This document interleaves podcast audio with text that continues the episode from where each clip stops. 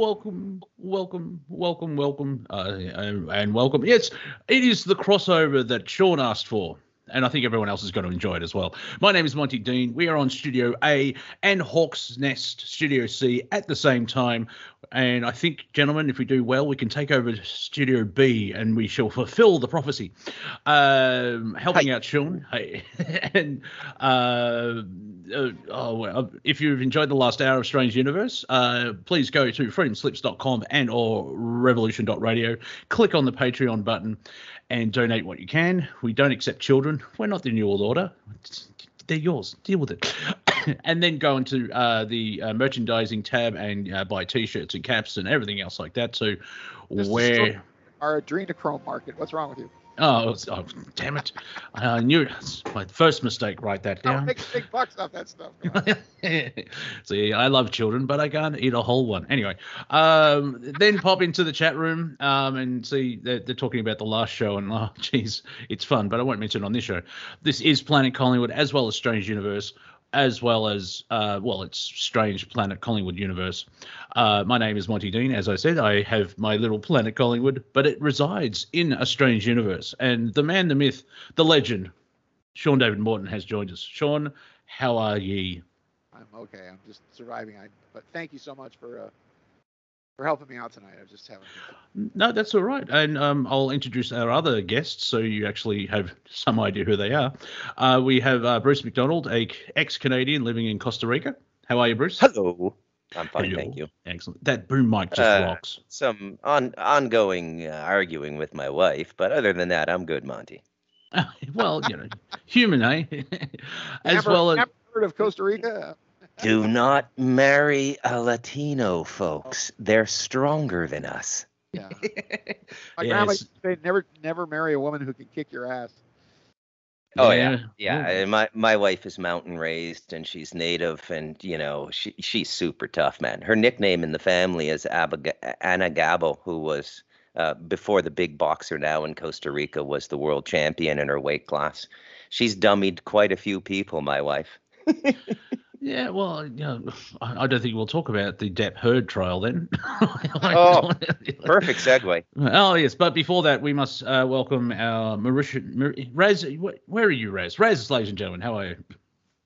Uh, good. It's it's it's Mauritius and Mauritian. Yeah, you spelled it well. Okay. Buy buy a buy wow. a boom mic, you cheap bastard. what a, what's a boom mic? Uh, it's a well, it's a, a, microphone on a stick. Yeah. Uh, yeah, yeah. Okay, I don't have that. Yeah, and. Sean, uh, Sean, you'll love this gag. You know, you've got Boom Operator, and then Sade released, um, uh, what, what I can't remember, uh, Smooth Operator, and oh, hours of fun on crews and sets, and like Boom Operator. Shut up.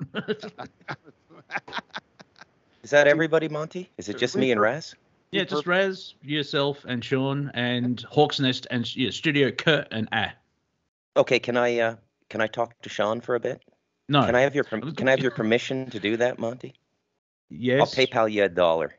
Yeah, a shiny dollar, not not these dull dollars. I want a shiny dollar. A shiny Canadian actually, yeah, loonie. Yeah. Um. Uh. Sean. Uh. On Monday last week, uh, when I filled in for the first time. Actually, uh, Memorial Day, I actually had Bruce come on and uh, we bantered and uh, it went well. And uh, Bruce was the gentleman I was telling you about who wrote a book about Stardust Ranch. Oh, yeah. Uh, you talking about Stargate Ranch? No, Stardust. Buckeye, Arizona, John Edmonds, the man who decapitated a gray with a samurai sword. Oh yeah, okay, right. yeah, he passed February 28th, by the way. Oh, I'm so sorry. Well, he was a he was a good guy. He was a funny guy. But it was uh, I'm not sure. Was, did they bury the alien head with him? Uh, nobody can find that alien head, but um, I think FedEx, he was cremated too. Oh, yeah, okay. I think he was. I think he was cremated. But listen, I I got to uh, I got to talk to you about a couple things, Sean, and Please. and I don't want to um I don't want to pick any scabs or anything. I know you've been through a lot, but we, we have a remarkable amount of things in common, and we've never really met.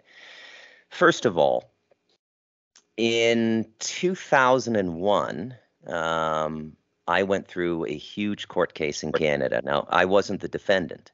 The defendant was a Calabrese gentleman named Adelki De Palma. but he had the exact same charge as you, except substitute the United States government for the Canadian government, conspiracy to defraud the Canadian government. I wanted to reach out to you when you were going through that nonsense, but you seemed surrounded with some capable people, so I kept my mouth shut, and I didn't know if Canadian. Which I was not, but go ahead. Yeah, I didn't know if there was enough similarity between Canadian and American law, but my my my, my friend, uh, he's he's uh, about 75 now, but he ended up getting the highest penalty ever given to an individual taxpayer in Canadian history. He has now studied at law schools. Now, what he did was he put together an investment schedule um, for five years for a mining operation in Guyana. And it was legitimate. I went over to Guyana and I went in the jungle. I chartered a single engine plane, did a video. I was the principal defense witness. I was on the stand for three days. How did I get in this? Uh, the woman I was married to at the time had invested with the guy. So he had about 110 investors, maybe Ita- mainly Italians and Portuguese in the West End of Toronto, very simple people. And the Canada Revenue Agency went after them with a sledgehammer. And really, I'm grateful for the experience. Um, it broke up that marriage and everything, the stress of it. But um, I'm grateful for the experience because it wo- that's what really woke me up you know, was actually going through a trial. And I, you know, I have a jour- I have a journalism degree from from Ryerson University in Canada, which many say is better than Columbia. Yes. I'm I'm not I'm not a fool. And I mean, I was so disgusted when this trial finished and and the lies and the bullshit that Canada Revenue pulled. So what he did was he got people to commit to a five-year investment plan, okay? And then but he wrote off all the expenses in the first 2 years. And they came in and they said, well, this was all intentional. You're not really mining. And they just completely lied.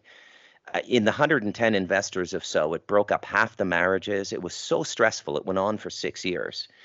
And then when your charges came up and I read them, conspiracy to defraud the United States government, I had almost kind of like a contact trauma just re experiencing it. But I wanted to say that I've been following you for quite a while, and I, I read the first and the second Sands of Time. I haven't finished the series, and I enjoyed them quite a bit, by the way. And I've been listening to you on the radio, and you've done a lot for people, man. And I wanted to say they did you really dirty, not only in the courtroom, but what they did to you after you got into the penal system. And I'm telling you, brother, when you pass from this world, your afterlife review is going to be like a Viking king going to Valhalla. Thank you. I hope I get the shit that they that they hit on. The yeah, we we'll set you on fire. Don't worry. Thank you. Yeah, you you are the Northman. well, let me let me let me comment as far as your situation goes up there in Canada. That this was all these were the last low kicks, dirty tricks, and rotten licks of uh, Hillary Clinton and Barack Obama against their uh, against their their enemies, I guess, because what happened was this was 20, 2015, right before well, right before the 2016 elections uh, probably understanding that there was a backlash of something. It wasn't just me. Uh, they rounded up every single person that was in, I guess, what you would call the freedom movement, or yeah, uh, anybody that was talking about economics, or anybody was talking about the, the, bond system, or basically just the entire illegal, messed up way that the monetary system is set up.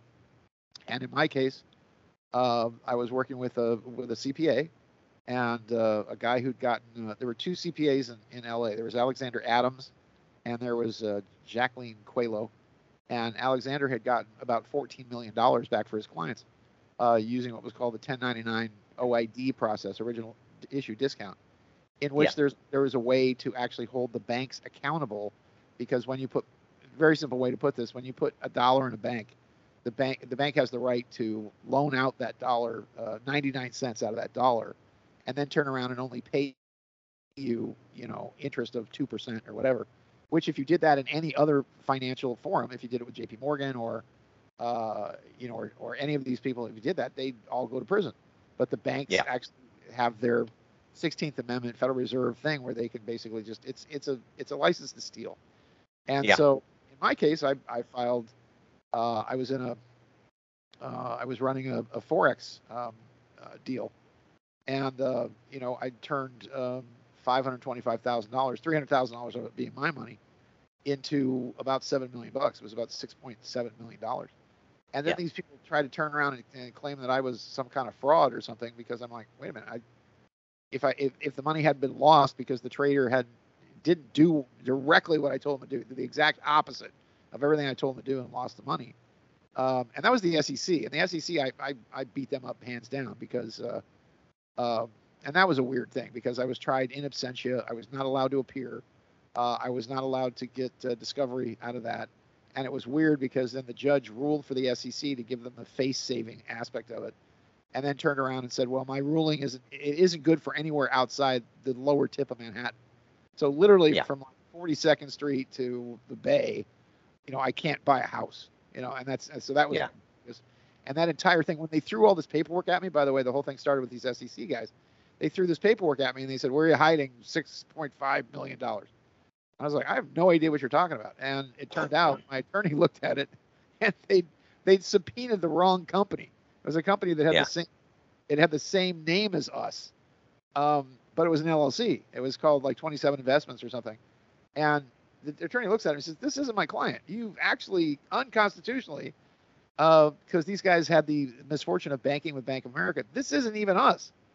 And then they yeah. were like, "Uh." So you know what they did then? They charged me with uh, with fraud because I claimed to be psychic, and being psychic is impossible. Therefore, I must be fraudulently doing something. How how was how was I able to make all this money when I was a, a, a fraudulent remote viewing psychic? And that's what they claim. Now, of course, in investment law in the United States, it's interesting because if you tell, if I tell, if you guys invest a million dollars with me, and I tell you that I put the Wall Street Journal, and there were guys that did this, I swear to God, they would take the Wall Street Journal and they would they would plaster it all over a wall. And this one guy had a monkey. This is absolutely true. This guy had a capuchin monkey, and they taught the monkey how to throw darts. And the monkey would just they feed it, and you know, come on, Bobo, and he would just throw darts, and they would invest in whatever the dart landed on. Unbelievable the monkey was doing 35% better than anybody better.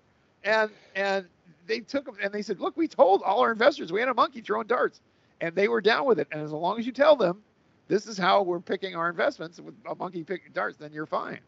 And we told everybody well, in this that we were using remote viewing and that it was a, a, an experiment. And we made a bunch of money. And then I had a trader that decided he was going to go off the reservation and do the exact opposite. So let me, let me finish my sentence in 2015, 2016.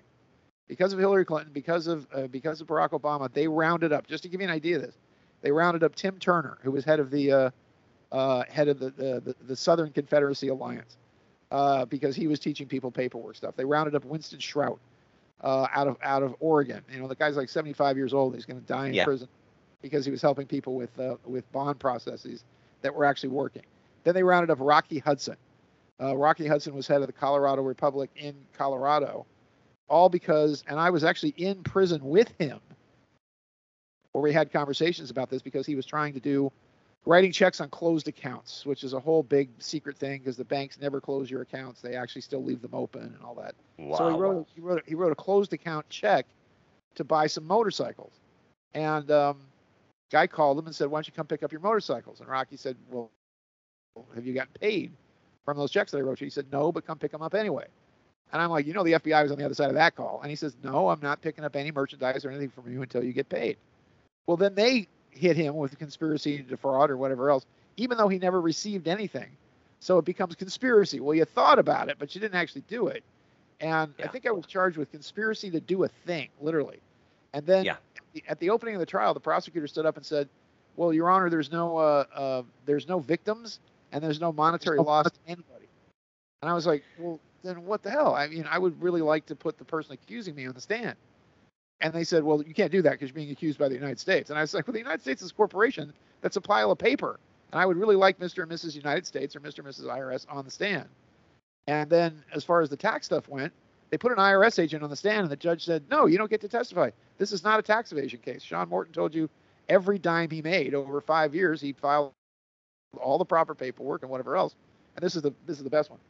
The government puts a puts an IRS woman on the stand, a big fat lady with red hair, looked like Bozo's lesbian wife, and um, um, she gets up there, and she goes, "Well, you filed this, and you filed that, and you filed the other thing." I said, "Did you did you do my tax returns?" Well, no. I said, Your Honor, this is hearsay. Then she had no direct access to the evidence. I said, Well, who did? Well, uh, uh, Maureen Green. I'm like, Is there really a Maureen Green? Because all you people work under aliases like the mafia. I had to ask them what their real names were. And uh, one guy who was, uh, was, my name is Ted Henson. I said, you don't sound real American. Where are you from?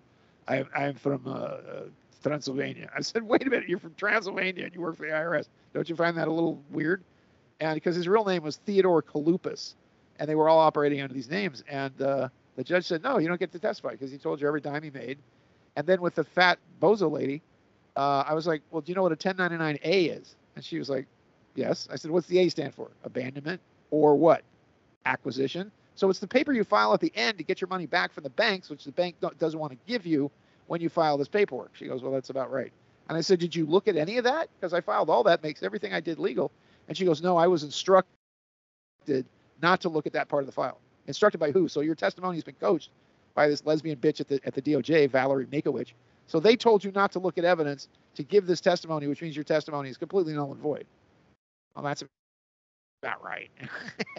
yeah, um, that's and kind that's, of and that's how the real thing. And, and here's here's the best thing that happened because what I got accused of was also you know supposedly fleeing sentencing. Well, I came into the court that morning. I handed him a whole bunch of paperwork that said you know that for the appeal and that everything was going to the Supreme Court and it had been accepted by the Supreme Court. Well, the DOJ grabbed it and and hustled that paperwork out of the courtroom and then made sure it wasn't filed until the following Friday, making it look like I hadn't appeared or I hadn't done anything when the paperwork that I put in was actually going to delay it because I was going to be free while this whole thing was going on.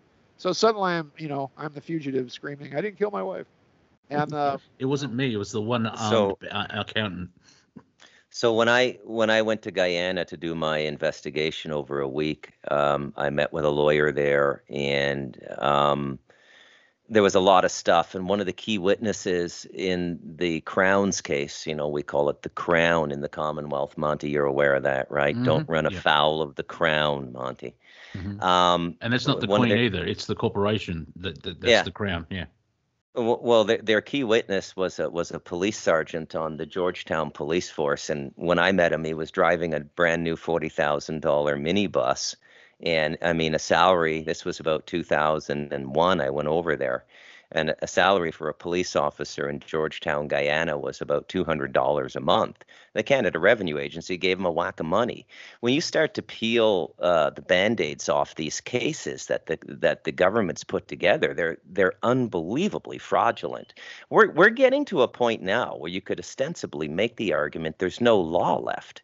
When you look at the way they've done Navarro now, you know, uh, the rationale for that, as I've heard it, was that sitting president Joe Biden stripped his predecessor, Donald Trump, of his executive privilege.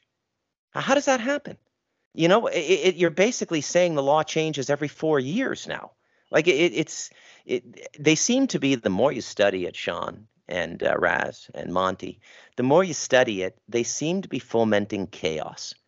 You know, they don't solve anything now. They don't solve crimes. They let the most dangerous of criminals go now in all the major cities, and they're fermenting chaos. To what end, I don't know. But, what's, uh, what, what is the plan? Because the guy behind it, here's what I think is fun. You, they, they always talk about how the white hats are doing things. The white hats are winning, the white hats are coming. But where are they? Where the yeah. hell are they? You know, I mean, I've taken on Wayne Willott or Juan O'Savin, who MSNBC did a piece on the other day, which is exactly what I thought was going to happen they were going to build him up because you know Wayne's basically just a fool now, and uh, they were going to build him up to, as a straw man to just tear him down. And there was a whole piece on MSNBC, you know, debunking Wayne Willott and Q and all that stuff. I'm like, well, here it comes. Here's where here's where they're going to make everybody in the Patriot movement look like, because what it is, it's it's it's Stalin's the trust. It's the thing that Stalin put together after the after the Russian Revolution, where he could draw out all his enemies and all his opponents and all the wealthy businessmen in the United States, like Henry Ford, who were trying to stop the Soviets from murdering everybody, and they pulled them all out and you know managed to kill everybody that was up against the uh, the revolution. And that's exactly what you're seeing with Michael Flynn and McHenry and and you know Wayne Willey at 107 and all this. They've blunted the entire movement, if you will, uh, you know, by talking this complete bullshit. That, like the whole QAnon thing is, um, it's used as a psyop where now um, if you bring anything conspiracy fact or uh, pattern recognition, oh, you're QAnon. It's just a throwaway thing in society, like oh, you're insane, and right. it's it's the new conspiracy theorist, which was created back for JFK. I know about the trust because Sean, you recommended a TV show called The Ace of Spades, uh, Ace of Spies. Did you watch it? Yeah, I own it on DVD. Isn't it great? Yeah, it's Sam Neill. Um, yeah. He's successful, so he's an Australian. He's actually from New Zealand, but he's successful. Um, it is fantastic because, um, uh, to be slightly pedantic, uh, Lenin created the trust so he could have controlled opposition. And then, however long later, Stalin, the paranoid alcoholic on vodka, found out about it and said no um, they're enemies of the state and wiped everyone out. And like the, the head of the, the, the trust is like what are you doing? We're in perfect position. We control the opposition. We know where everything is. He said no kill them all. And it's like okay stalin you remember, yeah, remember the line yeah. felix dzerzhinsky said said you've successfully managed to destroy the most successful counterintelligence operation in history.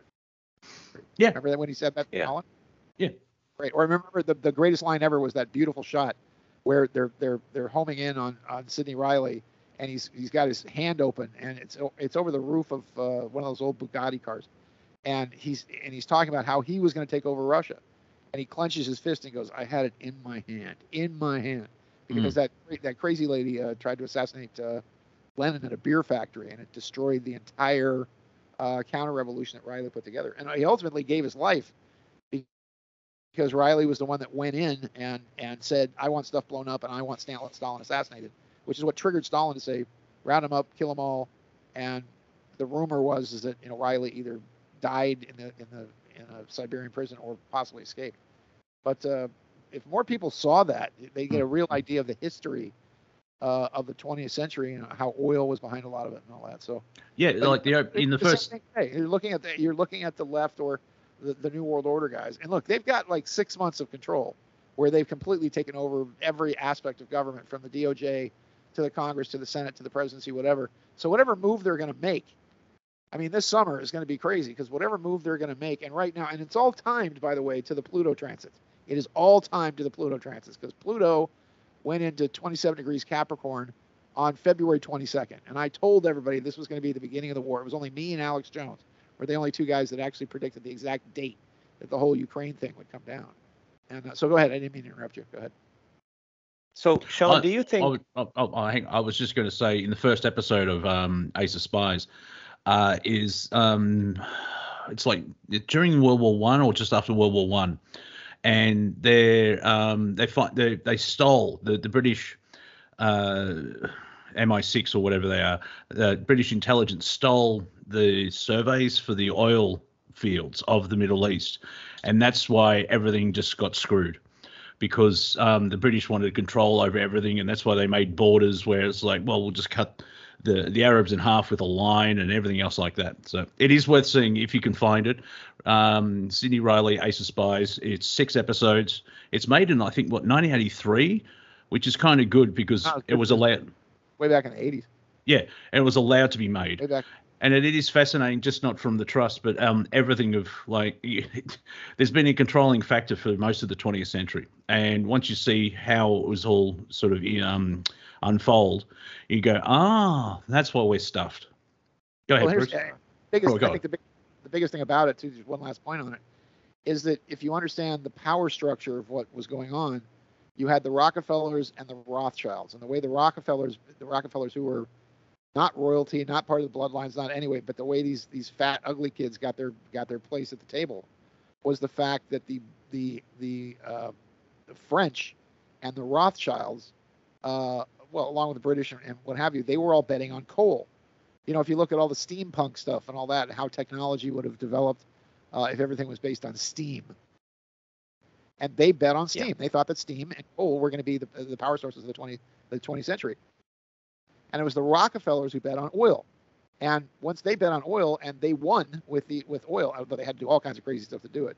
For example, um, um, prohibition was all triggered by the Rock was all tr- triggered by the Rockefellers because they did not want farmers actually making uh, moonshine, which is what they were using to power their jeeps and cars and farm equipment and whatever. So they just banned it all, claiming, "Oh yes, it's a thing to stop men from drinking and beating up their wives and all that stuff," which is complete crap.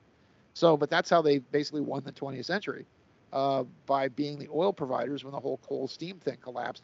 Primarily, once again, because they stopped that Australian guy uh, from selling his uh, I forget what his name is in the series, but uh, uh, from uh, from selling his stuff to the French and the Rothschilds, and instead Sidney Reilly. Remember, he dressed up like the priest and went on the Rothschilds boat and got the Australian guy to, to not sell, and uh, and then sell to the to the uh, to the British. But all right, go ahead. I'm sorry. Where's sorry. Well, I was gonna I was gonna ask.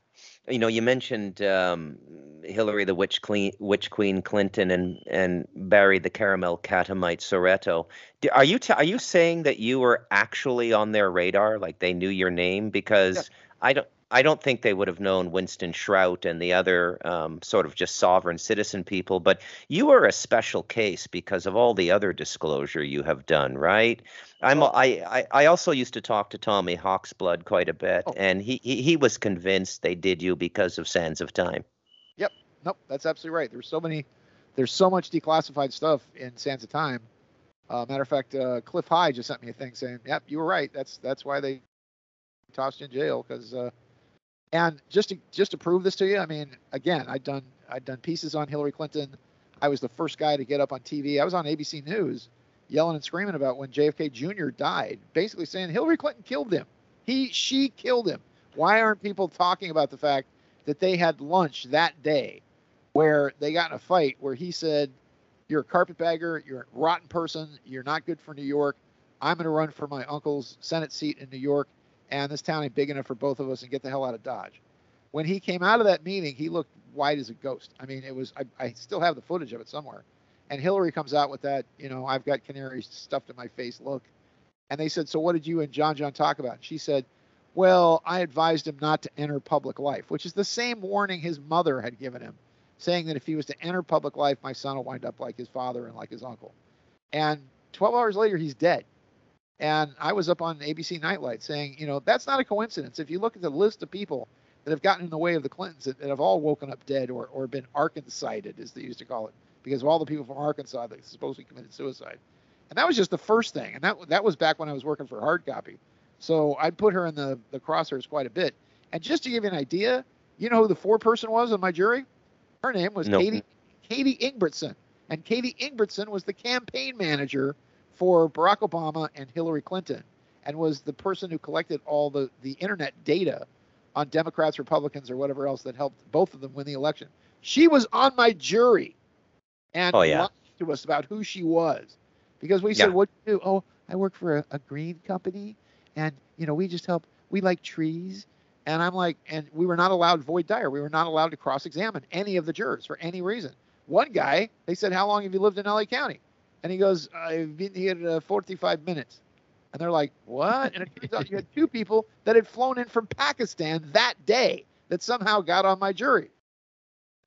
And yeah. this is the these are the people that convicted me. So Katie Ingebrigtsen, look her up because she's she's she she pioneered this whole way of massing data to be able to target certain uh, uh, certain voters. And there she was on my jury. So if you want to see the connection uh, between that and of course, well, another me, um, Another it's rigged. Yeah, another jury connect- selection. Yeah. I uh, mean, another in, in the, another. In, go ahead. Uh, just very quickly, uh, because I can bring in a recent story. Uh, apparently, one of the uh, advisors to the Clintons has um, killed himself, um, and this it came out yesterday or today. What a, what a shock! Yeah, and Sean, you'll love this. This is how he committed suicide. He was found hanging from a tree with a shotgun blast. See, that's Arkansas. That's Arkansas yeah. suicide. They actually can't coin the term here because of all the people that die around the Clintons. And yeah, uh, it's what well, they, 76 people or something. Go ahead, Bruce. They identified three or four people on the Sussman jury who had donated to the Hillary Clinton Foundation. I mean, why were they not vetted in in in the grand jury selection? I mean, it's ridiculous. It's just there's there's literally no more law. If you take a close look at it, it's just like one of those pastiches, like the front part of, of, of a saloon in a western set in Hollywood. There there there is no law. It and it's and Canada's even worse. I hate to say it. I can't speak for Australia, Monty, but I mean Canada under Trudeau now is getting really, really scary. And he's lost all support even newspapers that used to be favorable towards him. It's not like the united states where this where there seems to be this completely sycophantic media to everything the leftists and progressives do. No in canada they're marauding trudeau. They want him out of office. They, i've never seen and he just it emboldens him. He seems to say at this point f you. We are the only country in the world that still has COVID restrictions. I, uh, my, my, my father's on his deathbed. He has COPD and he had to go into the hospital because he couldn't breathe for three days. He turned 87 June 2nd. And when he came out of the hospital, he's now been diagnosed with tuberculosis. I would like to go back for the funeral and give his eulogy. I can't, but if I enter Canada with my Canadian passport, I can't get back out and come back to my wife and family in Costa Rica unless I get vaccinated. Sorry. But but I could go to a rock concert with 40,000 people unma- unmasked and unvaccinated. Like it it doesn't even make any sense. So this is why I think I and, and I don't think this is them slipping.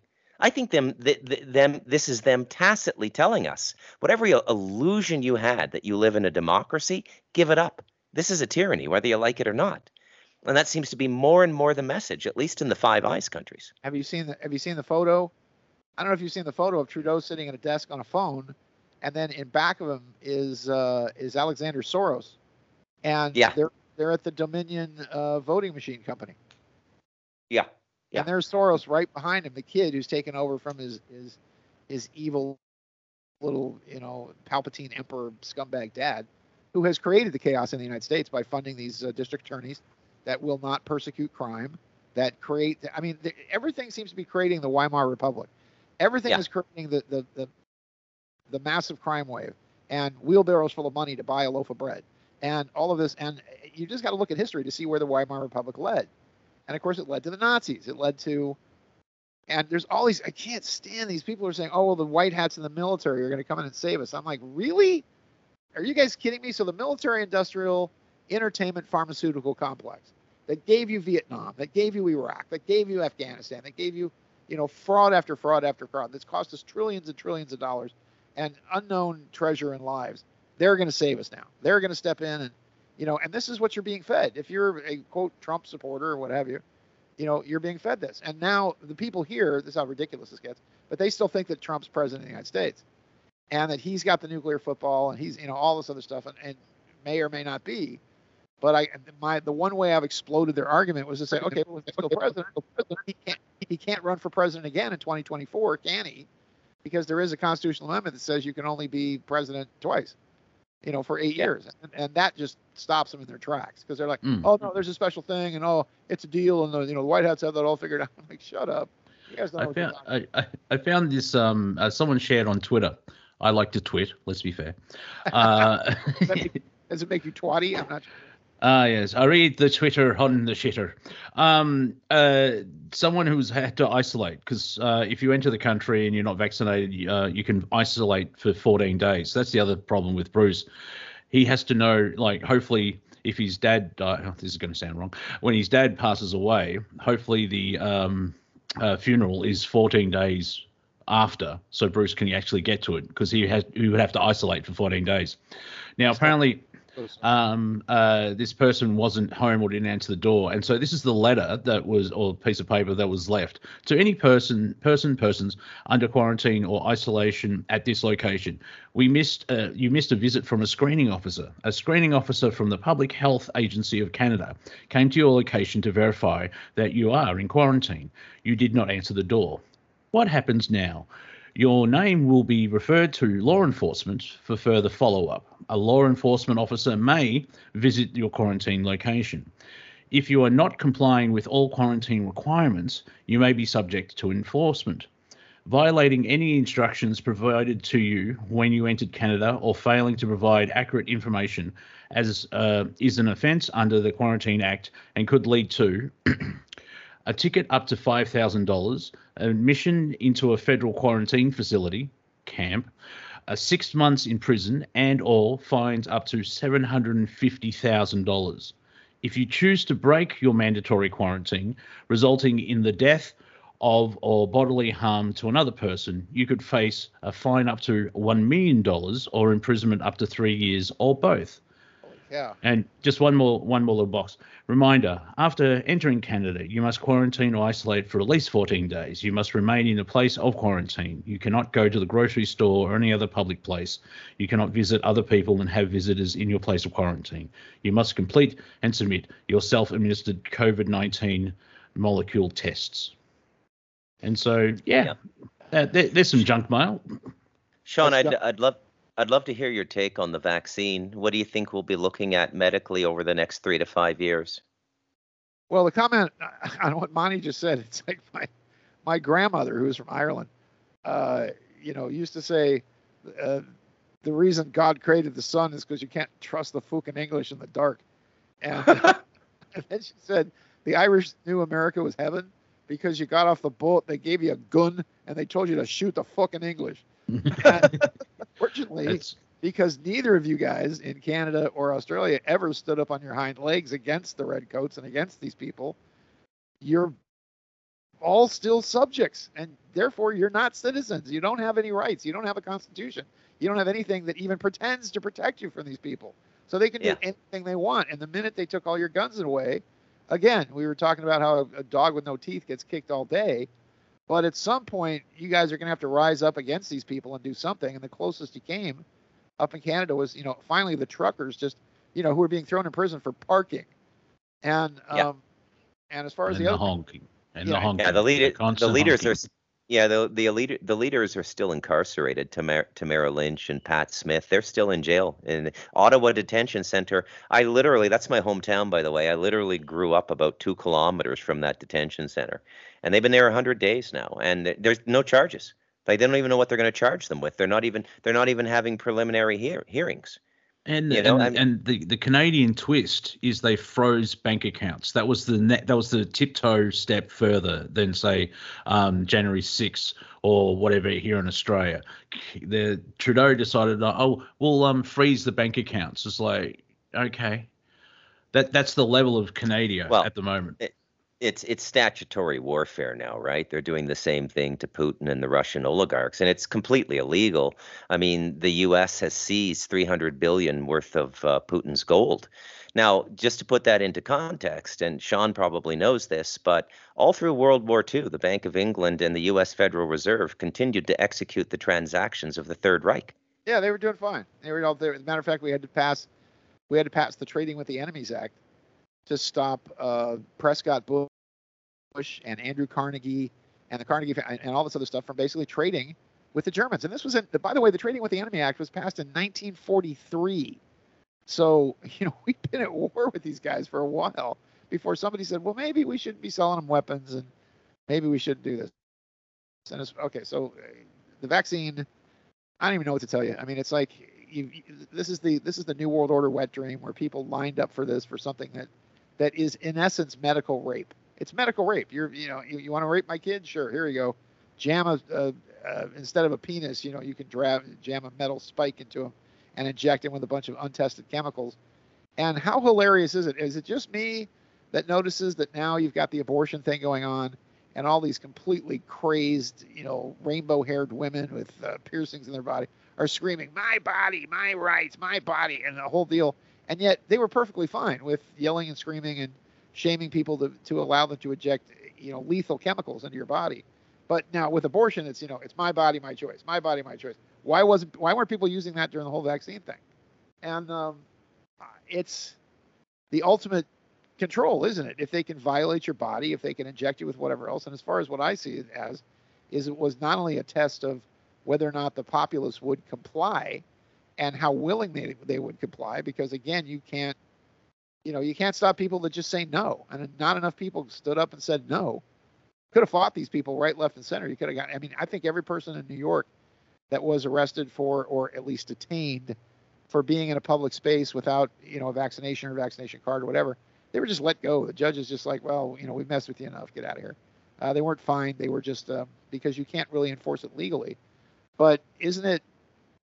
All I do is I, is I notice that anything that Bill Gates gets involved in, who's got to be Gates and uh, and uh, Soros and of course Fauci and you know all this. I mean, this is the triumvirate of evil. This is there is no difference between them and uh, you know Hitler's Nazis of Hitler and Goering and, and whatever else probably yeah.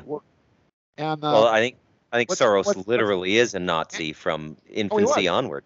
Yeah, he was. His whole thing was uh, the way he made his money was his his family made his money by ratting out other Jews in Hungary. And what they would do is they would rat out this person as a Jew, the Nazis would come and they would take the, the people away to a concentration camp, and then he and his family would then loot the house and sell all the furniture and all the jewels and everything else. That's how he made his fortune. And, wow. and he's proud of it too.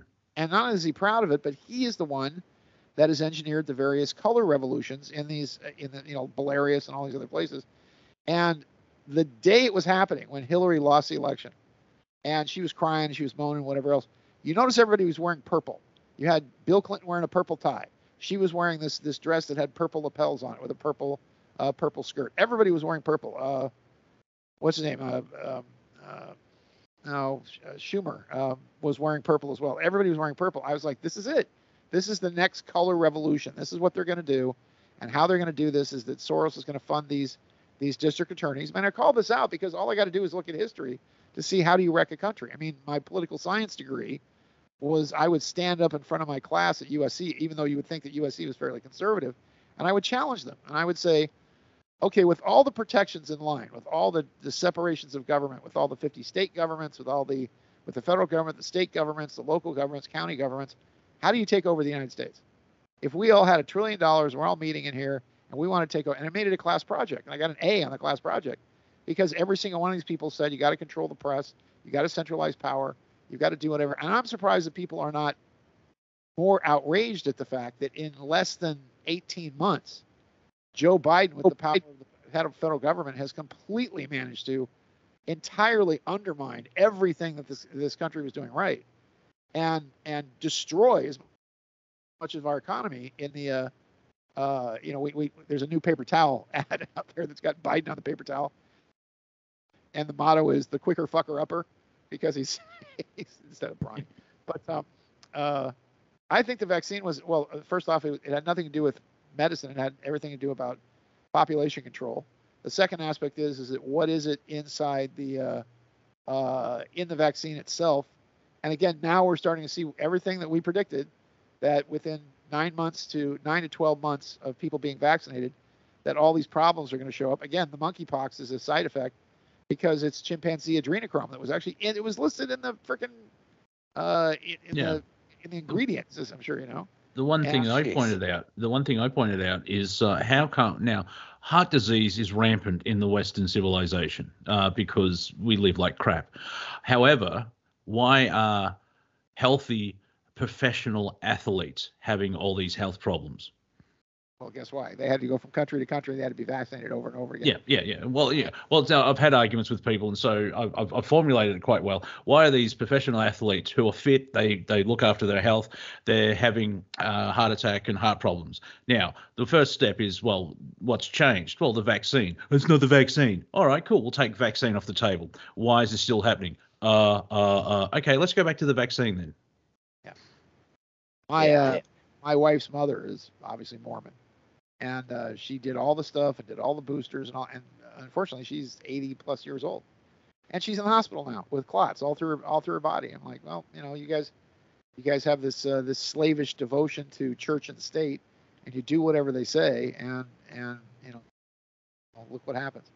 Mm. So, and the, the worst part about it is too is that if you look at all the babies that were born during the pandemic, and you look at all the mothers that were vaccinated, I, I think of out of 20 babies that did a test case of 18 of them were just completely screwed up. I mean, there's only two that came out unscathed. And I think the trick was, is that I think half the half the vaccines they gave out were possibly placebos for them to say, oh, see, the vaccine's fine, nobody's. And uh, my wife had to get vaccinated for her job, and uh, she took the Johnson and Johnson vaccine. And if you'll notice, Johnson and Johnson was the only vaccine that was not an RNA DNA scrambler. It was basically just a flu shot. But the only place you could get it here in Los Angeles, we're in the black neighborhoods. You can only get in Compton, you know, Watts, Inglewood, up to no good, um, uh, and uh, you know USC. You could go go over there and get it because we're all in these primarily black neighborhoods, and they Why? were affected by the. I don't know. They were unaffected by it, but again, everywhere else. And then what you saw is you saw Pfizer uh, smearing the snot out of Johnson and Johnson, claiming that Johnson and Johnson's vaccine were somehow polluted or damaged or whatever so they would pull the Johnson and Johnson vaccine so Pfizer could take over everything to give everybody the poison vaccine because Johnson and Johnson was the only one that didn't have all the all the bad stuff in it. So yeah, I, would just like to quickly point out we're not sponsored by Pfizer like everything else. Right. Have I you seen that. that? Have you seen that montage clip of like all the news agents and uh, you know, news reports and I think the Grammys and all that type of brought to you by Pfizer? Well, we're not so look at, look Sean, at a moment. Here's a, here's a theory about the Will Smith incident. The Will Smith incident is that his wife Jada Pinkett Smith has alopecia. Well, guess who's now sponsoring the Oscars? Pfizer. And what are they working on? They're working on an alopecia cure. Who's going to be the spokesperson for that? Jada Pinkett Smith. Therefore, mm. when Chris Rock gets up and tells a uh, GI Jane joke about you know GI Jane and Will Smith, I think the whole thing was probably planned by Pfizer because now not only would nobody have even known the, the Academy Awards were out there if that incident hadn't happened, but I guarantee you, I bet you dollars to donuts now that Jada Pinkett Smith will become the spokesperson for the new alopecia uh, vaccine or whatever they're going to do with it because now Pfizer, Pfizer's sponsoring the, the Academy Awards, so you might just want to look into it and say, well, gee, it's all about the money after all, isn't it, Will? Most of the world's uh, oh, alopecia is actually uh, most of the world alopecia is actually caused by vaccine. Uh, you know, the hair loss and everything. And alopecia doesn't always work like it's not a uniform sort of uh, hair loss. It's like patches of hair loss. Most people just you know shave completely. So it's a vaccine that caused the problem that's going to fix the problem. It's a bit of a circular thing going on over there. I also uh, I found out today via Twitter. I should really look at other websites. Uh, that uh, Dave Chappelle and Chris, Chris Rock. Spent a lot of time on the toilet. Read Twitter. yeah, yeah, yeah. yeah. Right. I need some fiber in my diet. Let's be fair. Yeah. Uh, I so just in and out and move on. Uh, uh, Dave Chappelle and Chris Rock are doing a stand-up comedy tour, and I'm thinking the security on that must be immense. like, oh. Yeah. yeah. And of course, you know the guy that jumped up on stage and, and attacked uh, Dave Chappelle. He wasn't even charged with anything. He, he, he, came up there with a fake gun, and the fake gun had a knife attached to it, and he tackles uh, Chappelle, and he wasn't even charged. He was charged with uh, I don't know a trespass or something stupid. Well, what they couldn't what oh, couldn't they, find a witness at the Hollywood Bowl. Exactly. no, that guy got off, that guy got off scot free. It's uh. I don't. I don't mean to get all technical, but usually when a blade is attached to an arm, it's called a bayonet exactly. Well, I don't know. It looked like it was kind of. It, that's exactly what it was. It was. It was on a, a, clip thing that folded up underneath the, the gun, and they said the gun was fake. Didn't look fake to me, but uh, no, the guy got off. This is why it's become a city of crime here. We don't need. We don't need police in Los Angeles. We need Batman because it's that what, bad. yeah, yeah, Justice League. Yeah. What's Justice, the um? What's the deal with purple, the color purple with these people? Now, my immediate intuition is that it's the it's it's it's the uh, mixing of the two states of blood, red and blue. Right, but right, yeah. is it red? It's red, blue, right? Yeah, but it's also, you know, why is it the color of royalty? Why is it the color of the, uh, you know, when you talk talk about blue bloods as an example, um, it's uh, it's just had for some reason purple has because of the uh, the combination is probably, I guess, if you slit somebody's throat, you know, the blood comes out kind of purplish. But um, the occult significance of it just goes back forever into various, you know, cults and covens, and because uh, it's it's the twilight color. It's between it's between light and darkness. It's what the sky turns between, uh, you know, as the sun is setting. So, um, but you know, they had an orange revolution in Belarus. They had all these color revolutions that that Soros has designed by purposely going in with his billions and destabilizing law enforcement. You defund police, you fund riots, you fund uh, Black Lives Matter, which is funny because Black Lives might matter, but they, they sure don't matter. They don't matter to other Black people because you see, mm-hmm. you know, the Black crime is, you know, the highest you can get, and the, the people that need the police are the poor people that live in the ghettos. They're being victimized. You talk to any Black person, you go down to Watts, you go down to Compton, you say less police, they go, hell no, man Somebody's got to deal with these motherfuckers on the street, man. Shit, man, we need more cops. Yeah, just look at um, Chicago. Look, yeah, it's a gun-free zone. No, it's not. Look at all the murders. it's, it's we are. Yeah, I can see the uh, Bruce's point where uh, there is no law. Weirdly enough, uh, it's not hundred percent. There are still people uh, that go into law and uh, having to deal with law, and um, there's small victories, but it's always it's got nothing to do with the global narrative or whatever they're doing. It's like, um, uh, this person ran over my foot. Oh, we'll give you a thousand dollars. You know what I mean? It's there's still there's still wins in the in the legal system, but has nothing to do with politicians and the system and everything else like that. So it, they can go, look, we're doing something. And it's like, yeah, but what about? I mean, if the if the truth, justice, and American way, to uh, you know quote Superman, The Clintons would have been in jail, but what, 85, 87? yeah. Well, and what's the one campaign promise that that Trump broke? Everybody talks about, oh, promises, promises made, promises kept. And why is it that, that Trump was finally voted out of office because he doesn't didn't keep that one promise? I don't know if, if you saw the campaign here, but what did the what did the crowds, the Trump crowds, what were they chanting? Lock her up. Lock her up. And what did he not do? No. Because the problem is, is when you when you lock up the queen witch, when you lock up the uh, you know the main sorceress, uh, you know who was who was I mean, you guys haven't don't even know the half of it, but I mean, Hillary. Well, Clinton, we're here. yeah, but she was Tell running, us. she was running sex parties in in Washington D.C. She had all these Pentagon generals that would come if their wives didn't want to come and get fucked by a bunch of other dudes. She would set them up with prostitutes who would go to the uh, sex parties. Every single one of these sex parties was filmed, by the way, surreptitiously. So she had a body of evidence to this. And I think Trump realized that if he took on the, took on the, took on the head witch, that she would then she has just as much control over Republicans as she did Democrats. She had hit squads of people. It was an actual hit squad that Hillary so, sent out that, that, killed Seth Green, who was the guy that actually did the dump to WikiLeaks mm, because mm. he was mad about the fact that the Democratic Party was screwing over his guy. Um, um, who's the old man? Bernie Sanders. Bernie Sanders. They were screwing over Bernie Sanders twice. Bernie Sanders got got passed over he got paid a cash bribe to just shut up, and they went right to Hillary, thinking that Hillary was a uh, was somebody who could actually win the election, and it was it was Seth Green. Oh, what am I talking about, Seth Green?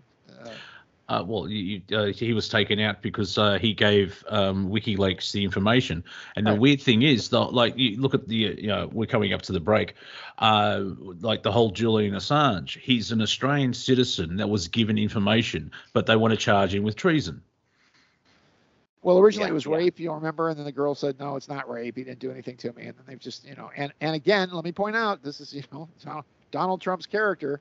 Donald Trump had 10,000 requests for pardons sitting on his desk. One of them was mine, by the way. He had 50,000 requests for uh, for uh, commutation of sentence. Matter of fact, my first conversation with with Juan O'Savin or Wayne Willott, it's out of the blue. He calls me on the phone, and I'm like, "Hey man, what's up?" And and uh, he's like, "Look, don't out me, man. Don't out me."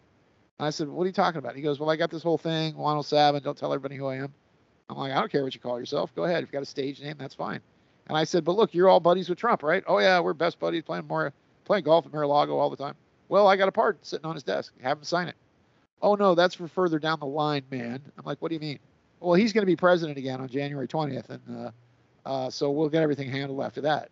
And then even after that, I said, well, can I borrow some money? I'm sleeping on couches and I've got cancer and I'm dying. And he's like, oh yeah, not right now. You know, that'll come. You know, when we all get money and all this other stuff. I'm like, you're just, you're just full of yeah. shit, man. You're full yeah. of shit. And yeah. when and when Trump walked away, Mitch McConnell threatened Trump and said, if you sign pardons specifically for Assange and Edward Snowden and all these other people sitting on your desk, I will get my 19 butt boys in the Senate to vote to impeach you, and you'll never be able to run for president again. How do you like them apples? And Trump walked away left all those pardons on his desk. Another thing that Trump didn't do anything on, I don't know if he was going to, but he floated with it, which is slightly ironic because he was um, removed from Twitter, was internet or censorship, especially on the internet. Um, I, have dabbled with uh, censorship on the internet. Hello, YouTube, you suck. Uh, and uh, like he, if he wants to run again, uh, he should start doing that because everyone's been quiet. Like it's got to the point where I've seen um, comedians talking about it. People are self-censoring because they don't want the the backlash and to be cancelled. Well, and let me point out that Trump, Trump was setting up his his Truth Social network, and when he said when it finally went live, first off, he didn't put a dime of his own money into it. He was like he wanted other people to pay for it and then he was going to brand it to make money. He could where are all these billions of dollars he's supposed to have, and he doesn't do it. So they set up Truth Social. 100 million people sign up for it. He's only got space for 40 million, so he can't even set it up with with enough money to give it enough bandwidth to make it viable. Now Musk talked about looking at Twitter, and now that they're doing the particulars on it, they realize that probably 70% of Twitter is fake. It's mm-hmm. fake. You're hiring people in Sri Lanka or uh, Bangladesh or somewhere to sit there on you know on computers and click your stuff, you know, and you can buy 35,000 followers for $100. All right, thanks guys for having me. I really appreciate you. I got to I got to go to bed. That was Sean David Morton, ladies and gentlemen. Uh, he'll be back soon. Uh, we'll be back after these. the, I don't know which channel we're on, so we'll just keep going. this is Planet Collingwood Revolution Radio. You're awesome. Stick around. And we're back here. It's just Planet Collingwood. The strange universe has winked out of existence. Well, Sean went to bed. Let's be fair. Big thank you to Sean David Morton for popping on. Uh, he wanted me uh, to help out with him. He wanted me to do the two hours of Strange Universe. However, I have Planet Collingwood, so you know, the man is a ball of creativity energy and said, well, why can't we do both? And that's what you just heard. Uh, the crossover you didn't need, didn't didn't think you needed to have, but we did have it. So history was made there, ladies and gentlemen. It was. Uh, it was like a Marvel DC crossover, Monty, yeah. like Superman versus the Hulk. Yeah, written written by a good writer. Uh, so thank you everyone for being here. we have still got another hour of Planet Collingwood. Uh, for those on the video platforms, which are YouTube, Rumble, Odysee, and BitChute, uh, you can find the first hour of Strange Universe at the archives at freedomslips.com, where we talk and uh, some of the references we referred back to. It makes sense. Now uh, we've actually uh, replaced our guest. Uh, Sean has uh, moved off. Uh, he's going to hospital tomorrow, so get well there, sir. And we have an old stalwart, a friend of the family, the prodigal son. Cortex has returned, and I have no idea where he is because he's he's talking crazy. He's like, "It's 8 a.m. here." I'm like, "Where the hell are you?" I'm in the UK. Oh, well, wow. I knew you were going for a walk, but really, no, I'm going for as, a walkabout. Like, uh huh. So. Yeah, as soon as they opened the gate, kind of, we hadn't seen relatives uh, for about three and a half years before they shut the gate. You know, so it's been ages, and we had to come visit. So um, yeah, it's early morning. I've swapped a beer for a coffee, and uh, I'm not sure. I'm, I'm, sure I've missed a lot over the last two weeks, but I've written I've, I've written down some things that I thought was quite interesting. No, that's all right. You can always listen back on the YouTube Odysee and so on and so forth. So you know they are recorded. YouTube hasn't canned them yet. So oh, if you enjoyed the last hour or two, depending if what uh, channel you're on, we are still on Hawk's Nest because I can't be buggered changing anything. Uh, so for the next hour on Hawk's Nest and Studio A, and finally we shall take down Studio Studio B, and the prophecy shall be fulfilled for Planet Collingwood. Uh, mass domination till about 6 p.m. my time, and then I'm going to go eat dinner and watch some TV.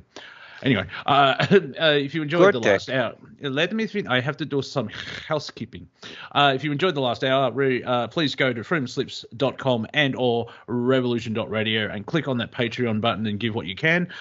Uh, we don't accept children, which upset Sean because he had a really good adrenochrome business on the side there. Uh, don't sell your house; you need that. Uh, I've paid rent this week. Uh, at least I have somewhere to starve in, so that's good. and then obviously, uh, while you're on the website, go into the merch or the Zazzle store, and there's cups and mouse pads and t-shirts and caps and onesie, you know, onesies for the little ones. Then pop into the chat room. And, and hang out with like-minded, like-hearted, and just like people. And now we return to the McDonald hour where his guest Cortex is about to be asked a question. I resent that. Hey, Bruce. Hey, Cortex, you sound a little under the weather. Do you have the COVID? Hey, uh, I've got uh, I've got the sniffles. I've I picked up something on the way over, but uh, well, go get the vaccine. Go get the vaccine, man. Because you know no, what? Thanks. The the AIDS cures the COVID. No thanks. I've been having coughs and colds since I was a child. I don't need pharmaceuticals to help me with that. Okay. What I thought right, what I thought was super interesting was um, did you guys see any stories about um, a U.S. warship um, swarmed by drones? Did you see that? No. Okay, so there's an article uh, off the drive that is uh, let me see. Defense officials confirmed in a recent hearing that it was drones that swarmed Navy ships off California and it even happened again off another coast.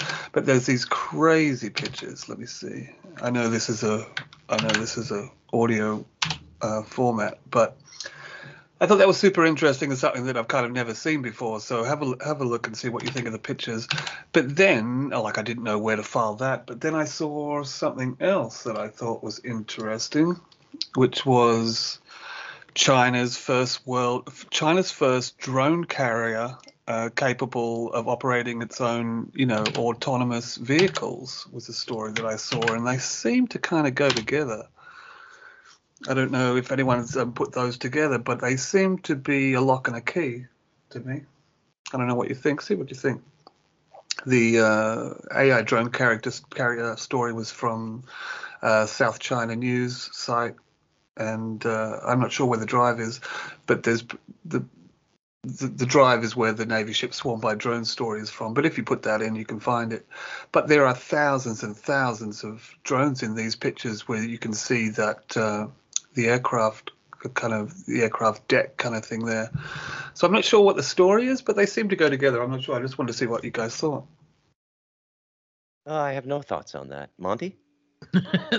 Sorry, uh, uh, everyone's messaging me at the same time, so uh, I wouldn't surprising me because, like, uh, I don't know if you saw Cortex that uh, apparently the Australian military and the Chinese military are uh, um, uh, flicking note boogers at each other or something.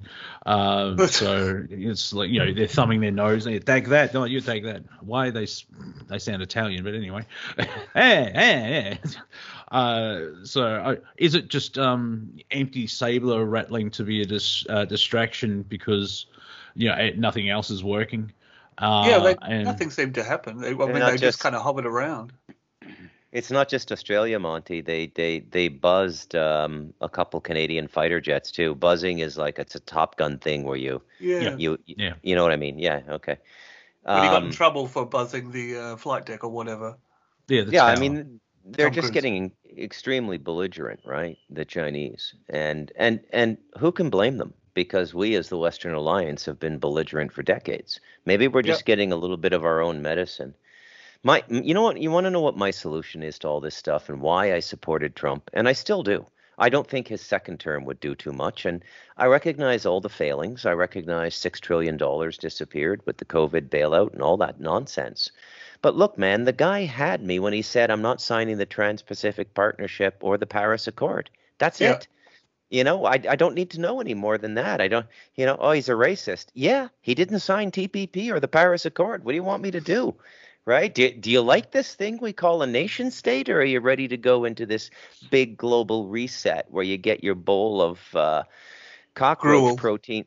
Cockroach cockroach protein twice a day, and uh, you'll never be happier because they're gonna. And the only reason they can, I mean, that is so brave new world, Aldous Huxley. I mean, how how how could they make you happy? They're gonna drug you up, man. They're gonna create some kind of mild MDMA, put it in the water, and keep every. I mean, everybody's pretty much stoned already, right? I think if you watch too much digital TV, it's you know I seem to be immune to it. Monty seems to be immune to it, but a lot of people are not.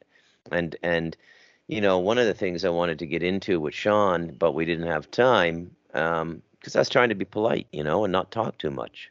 Monty Dean. Wow. well, what I, what I, what I find interesting, yeah, Sean, I'll, yeah, I'll come onto the round table because um, I need to rest my voice.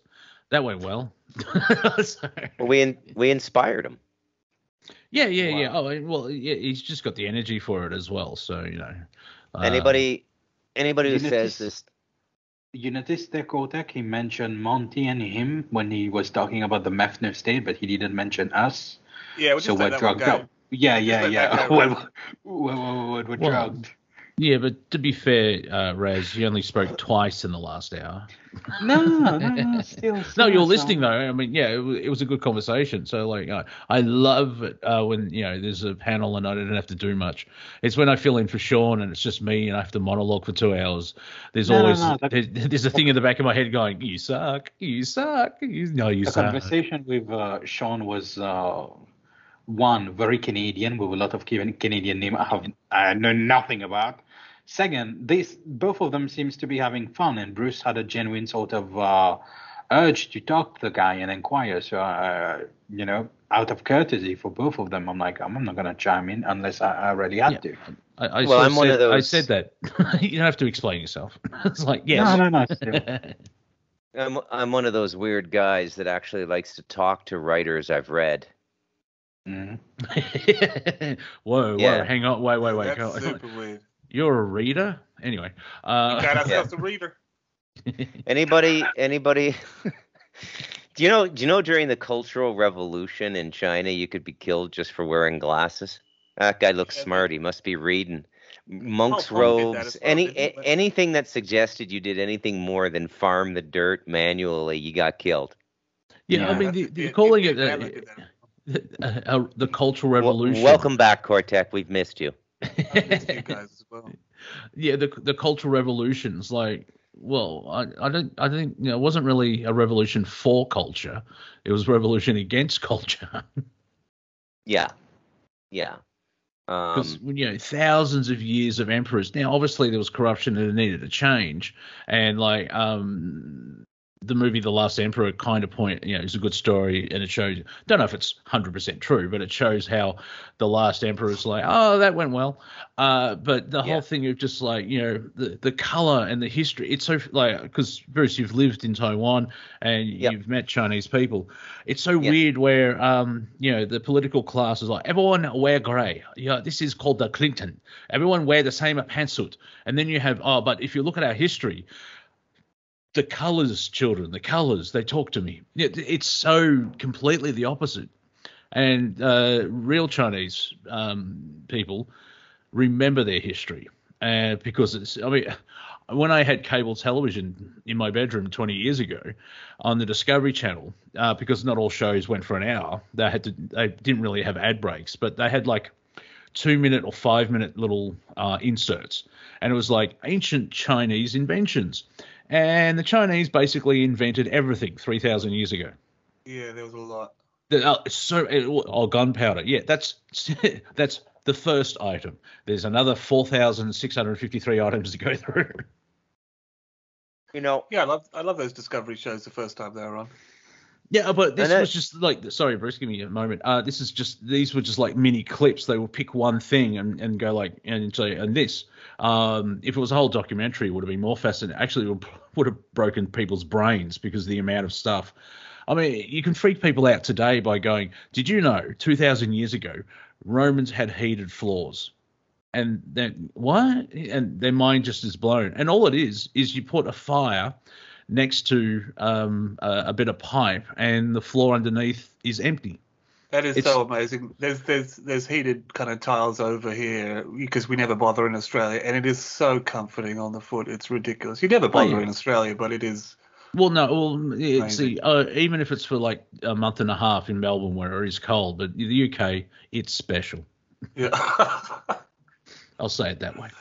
Is it true that all the four months of rain in Australia have put lettuce up to yeah five bucks a cabbage? I heard no, that, no, no, that no, KFC no. has started to put cabbage in there and everyone's complaining. Yeah, uh, I saw an article today actually saying that um, because there was the was it a cyclone, typhoon, hurricane, big big stormy stormy, uh, it hit the crops, and then I think two weeks later there was a uh, a massive rain thing going on, and uh, according to the ABC, the Australian Broadcasting Corporation, they're selling boxes at eighty dollars a box, and or you know, le- a head of lettuce is ten dollars Australian.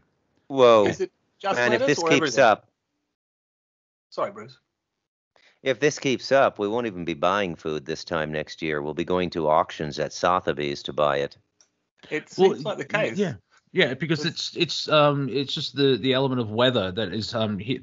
now uh if you like Top Gear the the English car show with the original hosts Jeremy Clarkson who's um uh, the cranky funny one is that that the best way the of describing hit, the one that hit the producer yeah, that's it. Yeah, yeah, the the cranky funny one. Yeah, uh, uh, he decided to because he owns a farm in um, Oxfordshire, just outside of Oxford. When I now I'm speaking and as an Australian, just outside of Oxford could be a three-hour drive. Uh, it's not like oh you can see it from here. Anyway, uh, in 2019, 2020, he decided to actually become a farmer, and he there's a TV show called Clarkson's Farm, eight episodes. It's on Amazon Prime and it follows him for 12 months. And it is fascinating to see, like, if if you remember that far back of three years ago, uh, the UK it rained for eight weeks straight, and so that hit the farmers so much more. And then six months later, there was a drought, as well. So apart from if you like the style of Top Gear, the way that the show's made, it's very similar. It's obviously the same production crew. Uh, it shows the the trials and tribulations of a farmer and what they go uh, what they go through. And I'm, i want to uh, I may make a T-shirt, you know, hug a farmer because they're going to be um, very, very uh, wanted very soon. They, you know, they walk a fine line. Most of the time, there's not yeah. enough rain. Oh, now there's I'll, too much rain. Well, they'll, I'll they'll, give a spoiler. Find, Go ahead, Bruce. They'll find a way to regulate uh, family farm produce. They, it won't pass certification under the new FDA regulations. They're gonna they're gonna screw over everything. You'll be allowed. The only thing here's my theory, and I know this is um, kind of self-aggrandizing because it's exactly what I'm doing, but you, you got to do it all yourself. You got to grow food for yourself. You know, maybe you'll be able to do cooperatives and stuff, but I don't even know about that. There was a guy, a German guy north of Toronto called Schmidt, and he ran a milk cooperative and sold raw milk. And the government came in and said, Hey, you can't do that. Milk's got to be pasteurized. He said, What are you talking about? People have been drinking unpasteurized milk for thousands of years. Yeah. And they said, Well, that's the regulation. You can't do it anymore. And he came back with, well, I'm technically not selling it. I opened up a cooperative and we're they're they're all basically partners in my business and we're just sharing the equity of my farm. Uh, they came and it, they just did him dirty, man. They came in, they stole all his equipment, two hundred fifty thousand dollars mm-hmm. worth of automated milking machines. That just totally raped the guy for selling unpasteurized milk. And it, those of you who are health inclined, know full well the value of unpasteurized milk, right? It has all kinds of stuff we need. Yeah, the the trick is to drink it quickly. Like its use by date is much less than what you get in oh, bottles. Absolutely. And I've said this on air before, but I'll repeat it. milk is not white. Okay? And so many things have shocked me here. Like I was thinking about that the other day and I was laughing, but I'm going to laugh again in, in, in, in mute. Please go. Yeah. So um, w- when I st- when I started eating eggs over here that were from my own chickens, the first thing I noticed are the yolks are tangerine orange, not that pale di- that, that pale dying sun yellow that you get at the grocery stores in Canada, right? And of course, Sounds you guys beautiful. know why that is, right? Not really. It's because the natural cycle for a chicken is one egg every 24 hours, but when you screw with their circadian rhythm and put them under fluorescent lights, they produce two chick two eggs, but, but half the, nutri- half the yeah. nutrition. Right. Wow. So it's not even food. And it's the same thing with milk. Milk is not white. It's kind of a very light yellow color, like a pastel. Yeah. Yeah. yeah. It, it's, uh, I mean, how far back do you want to go? But uh, at least the 80s, where I uh, I would say that's the we lost the plastic war.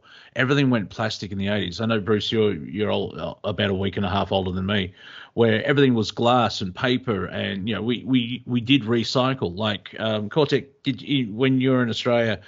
Did you have like you know you get soft drinks, which is soda, uh, we call yeah. them soft drinks.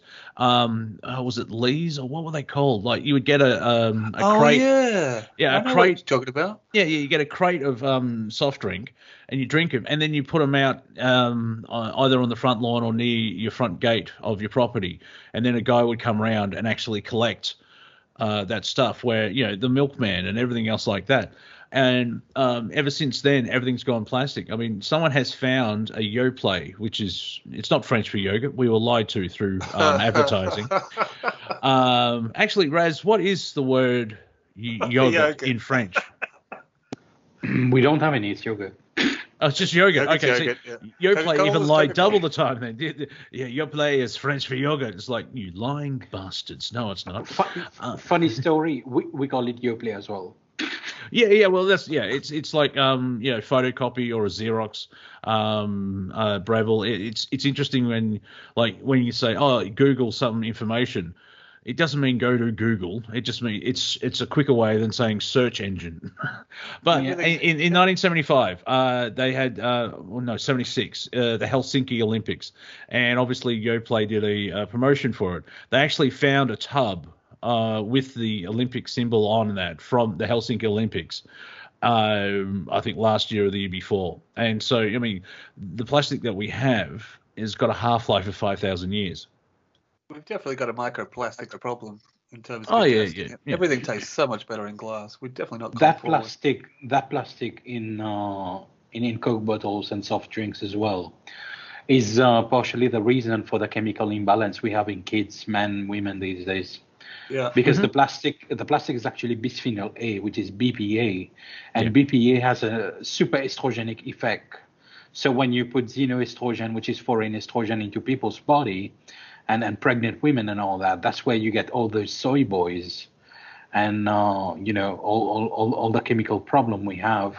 In this day and age, if you look at say the average metropolitan uh, Western women, so big city uh, women, uh, they have like 150 to 200 percent estrogen.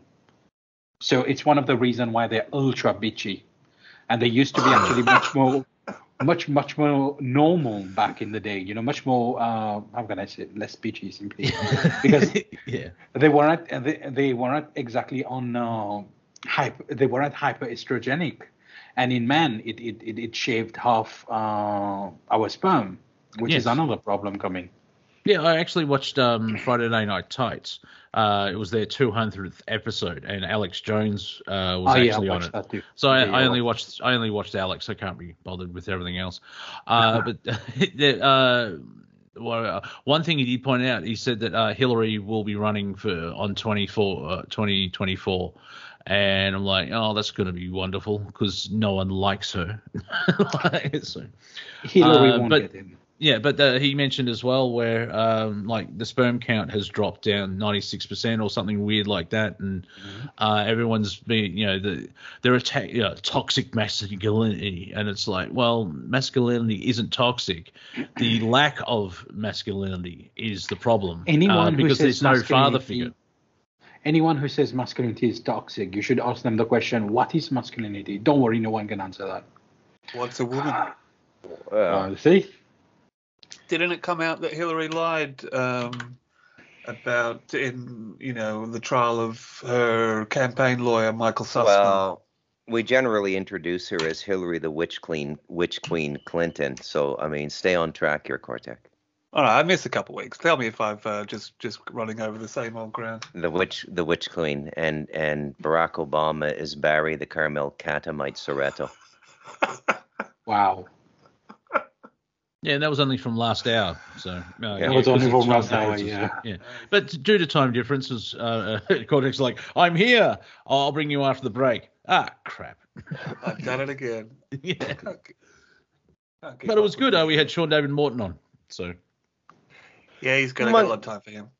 Monty and Raz, here's a quick question because you guys are both familiar with Andrew's work. Who does who does the negative soul contracts? Is it the same entity? Like, you know, I once heard, I think it was Dolores Cannon say the tougher incarnation was to be the nat the Nazi guard at the camp than it was to be the victim, and it was all you know prearranged before the incarnation of that generation. So, you know, I wonder, like, where do these where do these super dark figures come from? Trudeau's one, by the way. He's a super dark figure. There, there are credible sources. Define super dark figure. Who, who, who are you talking? Do you know about? who? Do you know? Do you know who? Do you know who Robert Pickton, the pig farmer, was in BC? No. British Columbia. He's the most prolific no. serial killer in North American history. He beat every record any American serial killer had. They don't even know how many people he killed, but he lived about two hours north of Toronto on a pig farm and he used to go and he used to get prostitutes and he would whatever he did and he would kill them and grind them up and sell the meat and he had a um he had a license to have big parties like you ha- like you have to get a license from the government to serve alcohol and everything and apparently it was unbelievable who would show up for these parties they were po- they were policed by the hells angels and i've heard from credible podcasters two or three times now in the last 10 years that Justin Trudeau attended a few of those uh, rape, murder, and cannibalism parties. And it all fits too, because he was in British Columbia. He was just north of Vancouver teaching at a private boys' school. This is what I mean by a super dark incarnation. All right, I mean? all right, all right, all right. Let, let, let me try to explain this.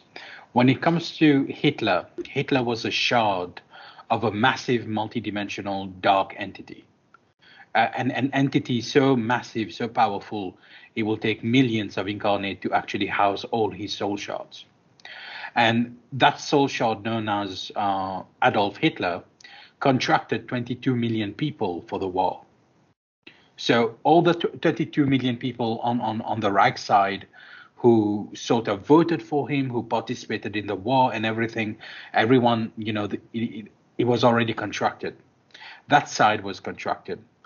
Now, second, it's, it's, it's contracted pre-birth, pre-conception. It's construct, uh, contracted in the astral realm.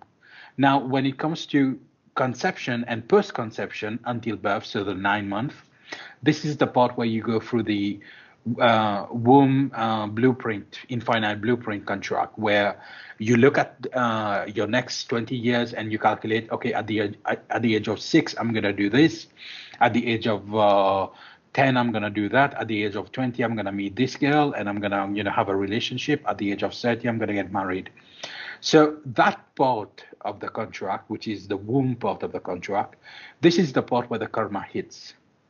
So what happens is uh, as, uh, as as for the prison guard, for uh, for instance, he was already contracted to assume that role, but in the womb he contracted specific individuals he would guard over.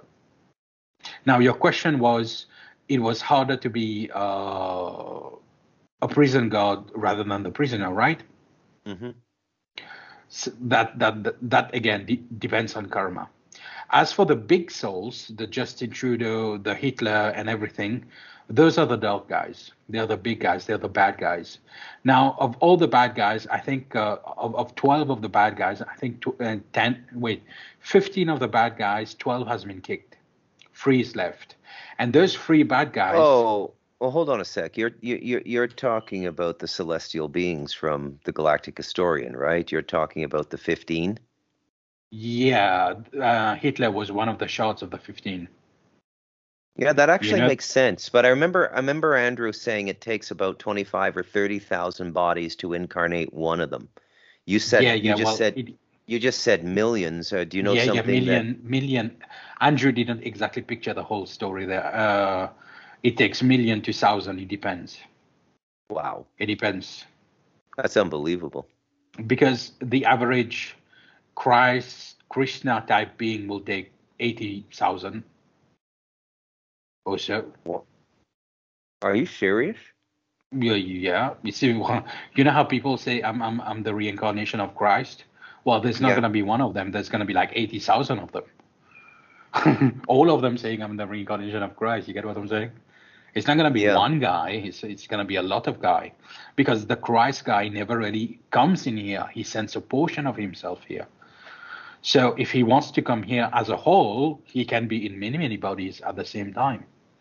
Now, these dark individuals doing dark things, that's entirely up to them.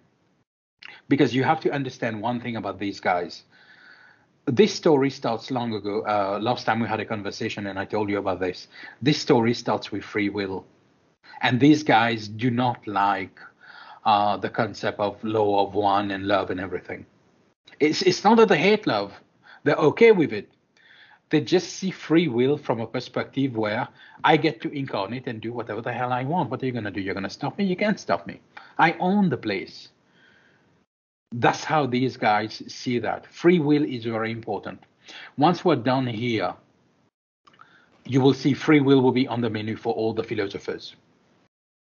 Because free will as a concept has still not been fully fleshed out and that's one of the things going on. So when you look at all the, you know, the but I, uh, My, I Michael Aquino I, of the world. I want to disagree with you. I want to disagree with you, but I lack the will. So maybe you're right. what do you mean? What? all right, all right. I said so. It's, it's just say that that that was like a, a, a, triple skipping stone pun. I I know yeah, you can't yeah. keep up, man. You are fr- you are free to do. You are free to do that, uh, Mr. McDonald, yeah, of course. Uh, this the is pun, not a court of law. the pun is the lowest form of humor, but if you concatenate two or three together into one super pun, it's acceptable. Yeah, I'm still not on that level yet, I guess. Yeah, okay. I, would like to point out. I said, from, yeah. I said, I think I want to disagree with you, but I lack the will, so maybe you're mm. right. You get it now? Yeah, but people, you know, I thought sarcasm was the lowest one. Anyway, puns or sarcasm, whoever said that, not you personally, whoever came up with that, obviously didn't get sarcasm and puns. Because yeah. puns are fantastic. Now, I'm, maybe I'm I'm aging out into you know dad jokes rule. I don't care if anyone groans and hates them. It's like it's funny. I think that's the problem when you you deal with comedy so much. You get you you get so intelligent, become stupid, and you find the most stupidest things funny. and everyone's like, "You're an idiot," but but no, like, ah, oh, not stupid okay. things, simple things. Well, but there's well, there's beauty in simple things too.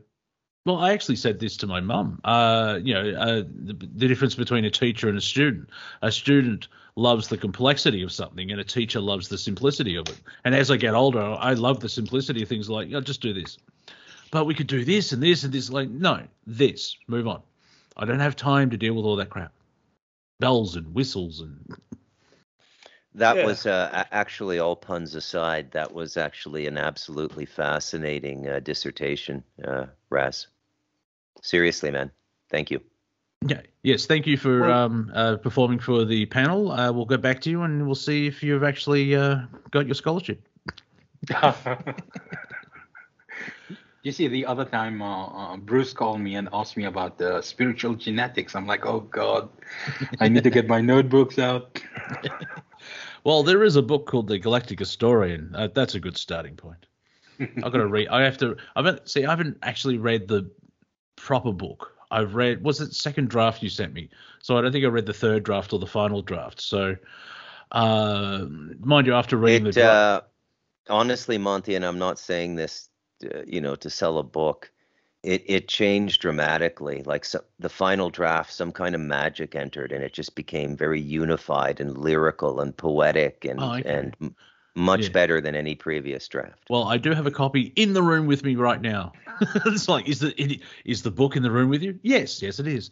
Uh, so I, I, will read that, and uh, it because the draft that I read, uh, it flowed, and but it was just like um, I think I'll have a glass of water. And you turn on the tap, and the iceberg that hit the Titanic had melted and come through the tap all at once. it's like, thump, like that's a lot of water. Uh, so I'm sure you, you, it's a type of book you have to read six or seven times just to absorb everything in it. Uh, mainly yeah. because um, instead of like you know, and here's a chapter that makes a point. No, it's like here's three pages that make a point, in, and there's a whole chapter of three pages.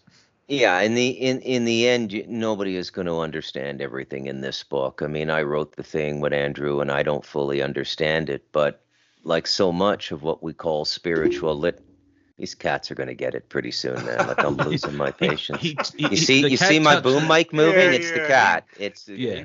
The cat touched his boom mic. Someone's gonna die. Yeah. So, uh, look, it, the book should not be in, approached. On an informational basis, although the information is mind boggling. It should be approached on an inspirational basis, right? So uh, hopefully that's what the book achieves. It, it it motivates people to do deeper work and more consistently, and uh, that's something I'm very proud to be a part of. Because quite literally, with what we all know on now, everybody on this call, there's no hope for the world unless the next revolution is a spiritual revolution. Hmm and, and an obscure reference. If you've watched the movie in Australia, it's called Flying High, but I think the rest of the planet it's called Aeroplane. Uh, the waitress, uh, no, sorry, the air stewardess or the attendant, you, you, know, the, the ladies that are on there. I don't know what they're called nowadays because of PC crap. Anyway, yeah, uh, hostess. yeah, the, the hostess with the mostess uh, is um, going around. Would you like something to read or something light? How about um, famous Jewish sports stars and hands over a pamphlet? That's not the Galactic Historian. it's not. It's not a pamphlet. It's not like oh, I'll just read a couple of pages while I'm on the toilet. No, no, no, no.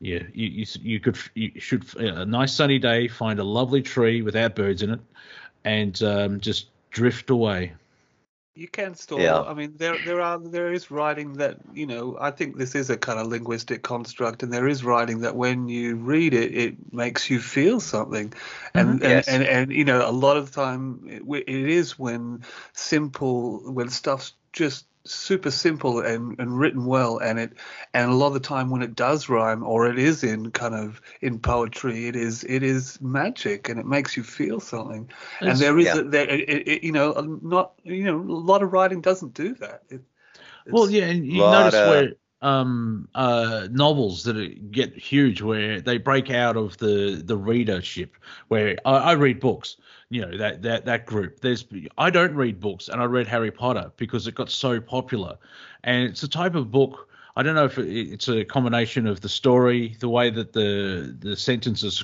constructed even down to the font on the page but your eye just starts on the first uh, first letter of the first sentence and it just slides all the way. it, you don't you're not reading. It's like you're going down a very small uh, like a, a, a slide like a water slide, and it just flows and flows and flows and flows. Did you know that Gone with the Wind uh, was actually a novel? And I think it, uh, the the movie only took what two three years. The movie, uh, the book came out. Now obviously it's you know the late twenties, early thirties. So book that's you know books are huge. Uh, but it was so popular with the books that they made the movie. I really should read the book to see how it transitions. Um, a better way, modern day version of it is the Outlander series. The first one of those came out, I think, 1990 uh, or 95. There's uh, eight now, and it's been turned into a TV show. And the TV show, because of just restrictions and uh, characters, and it's not 100%, but it gets the gist of it. You could even say that with Lord of the Rings, the Peter Jackson trilogy. It's based on Lord of the Rings. It's not actually uh, 100% Lord yeah. of the Rings. But however, like I don't. Now I could be wrong, but I don't think the the Tolkien estate had realistically nothing wrong with anything in the Peter Jackson films. Yeah, I don't think they had was. any problem. Yeah, I think that they were very pleased with what he did. I mean, the dude adored the books, right? Like, the, mm-hmm. uh, I don't think there's Everyone a bigger did. fan. But yeah, I don't think. Yeah, I don't think I don't think there's a bigger fan base in the world than Tolkien's. I mean, I'm not a huge fantasy guy, but that guy's a master storyteller, man. I did read Lord of the Rings and The Hobbit, and then when I was working in Michigan, and I was um, this is about 2001, and I was driving back home every weekend to Toronto. I had about a six-hour drive. I listened to the entire trilogy read aloud by an ensemble of actors from the Royal Shakespeare Company. I had to pull my minivan open over at times and just cry a little bit. It was so moving. It was yeah. just unbelievable, right? Well, yeah. Something um, cool about that old radio show style. Oh yes, yeah. Well, I mean that's what audiobooks are sort of tapping into. Like, um, this is tapped into. Uh, I know it's at the end of Stardust Ranch because I, I read it out loud. Uh, but the is it the disembodied voice? Is that how you say it, Bruce? The yeah, like yeah, yeah. It um, you went from paper, reading books and paper, like the paper newspapers, then radio, and then uh, silent movies were, and radio were very close. They're less than twenty years apart, I, I believe. Yeah. And then they finally figured out how to add sound, and so, you know they, they become talkies, which I think the first one was in twenty nine. Yeah. So there, there are three principal things that set up the Industrial Revolution. Number one is illumination at night. And nobody really stops and thinks about the effect that had on the human circadian rhythm. Okay? I mean, be, before the illumination of cities at night, there was no 24 hour economy. I mean, there, were, there were taverns and stuff that stayed open by candlelight and lamplight and stuff like that. But illumination and electrification of cities changed everything. So the first thing is illumination. The second thing is the dislocated voice, and it begins with the radio. Okay, so everybody's sitting around this big wooden box over their fireplace on Saturday nights to listen to some national radio broadcast, and it created a sense of community. And the third thing is rapid transport, the invention of the automobile. And that took away horses and bicycles, and I mean, trains were around, but cars were much more autonomous, right? You could go wherever you want as long as they had a, had a road. And everything we've done throughout the Industrial Revolution has just really been a permutation of one of those three things. So the dislocated voice is how we're having this show tonight and how we're talking to each other. We just do it a little bit differently now, and there's no long distance charges, and you guys can see my very very handsome face on the camera here but it's the same it's the same general principle the the projected dislocated voice You know, yeah. hey, I'm hearing voices. Turn off the radio, you idiot. yeah, and um, the radio was so popular, like the whole family would gra- crowd around, um, and it got to the point where uh, I think TV started, but uh, I was about to say, do you remember? Are you aware of? Because I don't think anyone was a. You guys were alive in '38, unless you got. I some, remember seeing black and white pictures of people. Yeah, yeah, yeah, yeah, yeah. Okay, yes, 1938 is real. We don't need. To, okay, that exists, all right. However, uh, Orson Welles from New York, I think it was on CBS. Um, I think in October 38, 1938, he did a version of War of the Worlds, and there was a disclaimer at the start, middle. Okay yeah, and yeah, people thought that they were actually being invaded by Martians at the time, and that was the power of the radio as well as the uh, people's imaginations. And uh, if you want to go, uh, not, I'm talking to the listener, not um, the panel. Uh, if you want to deep dive into psychology of how propaganda works and um, manipulating the, the public, there is a movie when uh, what is it called? I, I think I, have got I I um I borrowed it from a certain website. um, hang on, no, that's not it. Uh, yeah, it there is a movie made about it, and let me. Oh no, and I'm movies. There we go. What? Well, you're looking, uh, uh, about, the night that uh, the night that uh, the night that panicked America, and that's actually about the. It shows how they actually did it, like um, the sound effects for 1938 where uh, like the the lid of the cylinder that lands in Horsell Common, um, and it's you know it's supposed to be this massive thing, and it's all made out of stone, and realistically, it's a guy called Bob in the toilets uh, with a microphone, and he's opening a uh, uh, an empty jar in the in the toilet bowl to get that sound and the reverb. I love seeing old school people do foley work like that. I was just going to say, um, talking about illumination, there's a guy who has used, I guess, the same technology that the U.S. uses in, um, in to power their warships to make uh, a little light for communities that don't have um, illumination. So he's made like a salt a saltwater Miguel Majika or something like that um, he's made like a little portable saltwater power light that, that, that, generates light out of salt water for 45 days, which is pretty Ooh. cool. Well, yeah, because uh, I'm amazed that idea has lasted because you're getting energy from salt water. Now, if you apply that so, to an automobile, I, I, I got to ask. I got to ask one more time, and I and and I, I don't mean to pick on poor Cortex. That's but all right. I expect is, it. What is with all the articles in the roundtable? Do you expect us to stop talking for five minutes and let radio silence come See, about Bruce, while what, we read the article, need, or or is, is it homework screen. for when the show is done? Uh, because I, do I don't get it.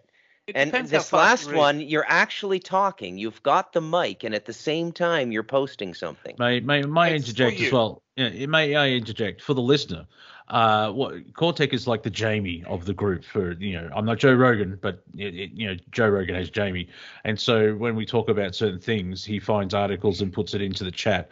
Where I would, I, I, I got the impression it was um, for something to check out after the show, because yeah. uh, not now.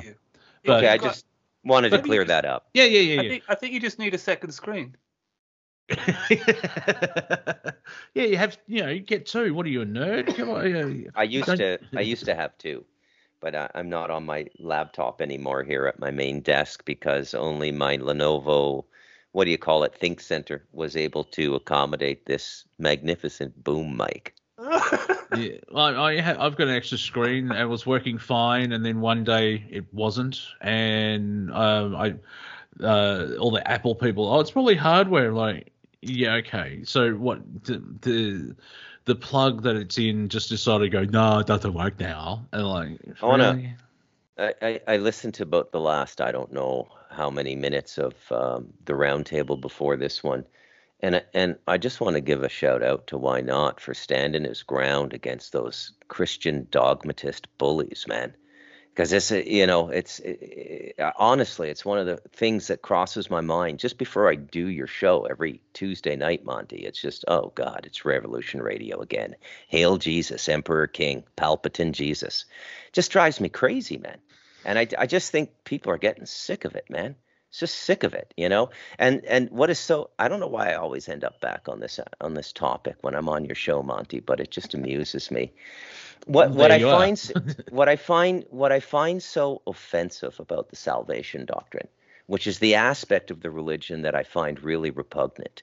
The Gospels themselves sit beside anything I've ever read, anything I've ever meditated upon, and anything I've ever let into my heart. They're absolutely beautiful, okay? Maybe the best spiritual discourses the human being the human race has ever been given, Matthew, Mark, Luke, and John. It's the salvation doctrine. Okay, so um, and this is part of the trick, and I want to I, I want to help people who are pushing back on this at Rev Radio. Okay, this is why we find it offensive. Because when you buy into salvation doctrine, you stop all other spiritual work and all other spiritual inquiry. You don't learn to meditate. You don't learn about the multiverse. You don't learn any of the stuff you need to learn to grow your consciousness. This religion and everything in the Abrahamic canon was created to stifle your spiritual growth, not aid it. Over. And you can and you can find yeah, um, something similar. You know, the aliens will save us. Uh, no, it's the same savior complex yeah. type thing. It's like no, the like the true aliens, the, the the one the aliens that probably come down and want to save you have an agenda and they're going to use you. The the ones that actually want us to be saved, we have to save ourselves. Remember, um, I haven't spoken to him in a long time. He hasn't been on the show for a while. Uh, um, Viking he he doesn't say you know the aliens are going to save us. He's never said that at all, from my memory. He does say that they're rooting for us, and you know we're rock stars, and they're watching and they're waiting and you know hoping and you know they're you know, they're hanging around we, to see when we actually go wait a minute and and, and become our full potential. So you see, there there's a lot of truth in things, but again, there's there's one one of the best lines in the Galactic Historian book is that you, you you can't get the whole truth about something if unless you get both the context right and the details right. If you mm-hmm. get one of those if you get one of those two things wrong, especially in spiritual matters, you're you're not going to come up with the right perspective, the right answer, the right consciousness, okay? And and so what happened with these religions is they create a context that is so stifling. Now, let's let's look at some of the stuff that has begin begun to grow in the Christian world, like mushrooms on a dead tree stump. Actually, mushrooms isn't a good analogy because they're actually good for you, but like some kind of bacteria in the woods. And the principal one that comes to mind is flat Earth. Now, there there's aspects of this that contextually are right so the theory is that we're in some kind of dome and we're cut off from the universe. The, the fact that it's flat is a separate issue. I don't want to talk about it. But that part, Monty and Raz and Cortex, we all know to be true. This is a quarantined planet. Okay. Mm. Now, what what's going to happen as this psychic net around the planet? Michael Tsarion was talking about this 15 years ago, and this th- this net is starting to break now. And this is why people are having all these UFO experiences and everything, because these are natural parts of living in a solar system and living in a galaxy. It's, you're supposed to have all of these experiences and communications when you reach the level of the sentient hominid on your planet, the bipedal, standing erect hominid, okay? And that's what we are on this planet, the human being. It hasn't always been the human being. We've had the giants, we've had other forms of life here, but right now the dominant hominid is the human being. It's it's our birthright to have connection with with the galaxy, to be able to communicate with other races. And this this is another thing that the Abrahamics have shut down. Not for themselves, those the, those dudes at the Sanhedrin know what I'm talking about, folks. The Jesuits know what I'm talking about. They just don't want you to know. Hmm. Okay. Yeah, Pentagon came out getting a little getting a little uh, passionate here on a Tuesday. yeah, Pentagon you came out with UAP, calling it UAP footage now, and no one really bothered to, you know, no one cares. First congressional yeah. hearing on UFO in 50 years, and it was all about think, drones I, and foreign actors. Yeah, I think you were on the show still because, like, you know, you've had what two weeks off. Well, you travelled far, so you know, like, you you you've definitely moved from one hemisphere to another. Uh, they they changed it from UFO to U UAP. UAP, and they can get around the whole thing of we've been lying for seventy years. And have you noticed that where like that was never addressed? at, at these um, uh, meetings and congressional uh, investigations of like, uh, yeah, these things are real, and you know, uh, it's the third time they've mentioned it, and the and the media still hasn't picked it up. Yeah. Uh, and uh, we're supposed but, to just gloss over the fact that you know during yeah, the last two years that the media was completely lying to us, and now we're still supposed to believe well, them. Well, and also by changing the the initials, they can get past the whole thing of UFOs don't exist. Well, no, they're U of A, whatever the frigging thing is now. F- Seventy years of lying and destroying lives and everything else like that. Where if you actually did have a um, encounter or uh, a meeting, even abduction, the mainstream version response would be, "Oh, you're insane." and they've, yeah, yeah, they've locked it we'll down ship like you that. off to a mental clinic. Yeah, yeah. unidentified aerial phenomenon. Yes, call. yeah, yeah, unidentified aerial. Uh, you, you know, isn't that a small country in the Middle East? No, that's surely the we should be going. Yeah. surely we should be going for less syllables, but anyway, yeah. Yeah, I know. No, yeah, exactly. Yeah, the gloss over the seventy years of um, destroying people's lives and everything else like that, and it's like you've been lying, as well as as Bruce just said, it's a, a natural form of existence in this galaxy um, I'll use the example of Bashar, not the leader of Syria. Uh, what sent, sent him down uh, his path to where he is now is, uh, I believe, was actually the entity that he channels. But he saw uh, a UFO. I think it was twice, twice before. Um, like he was allowed, he, um, you know, before he, he incarnated in his current life, there was a permission slip of to to get me to be start into going to channeling and channeling Bashar. Darryl Anka was, saw two or three UFOs in his lifetime at the start, and it's that was you know. So who knows where um, like some people they have no connection to aliens because you know you'll find out later, or you're out. Uh, you may have an um, interaction or a contact because that was part of the, the soul contract plan before you actually uh, incarnated. Yes, that's a phone, Bruce. Thank you. Is that These the iPhone 13?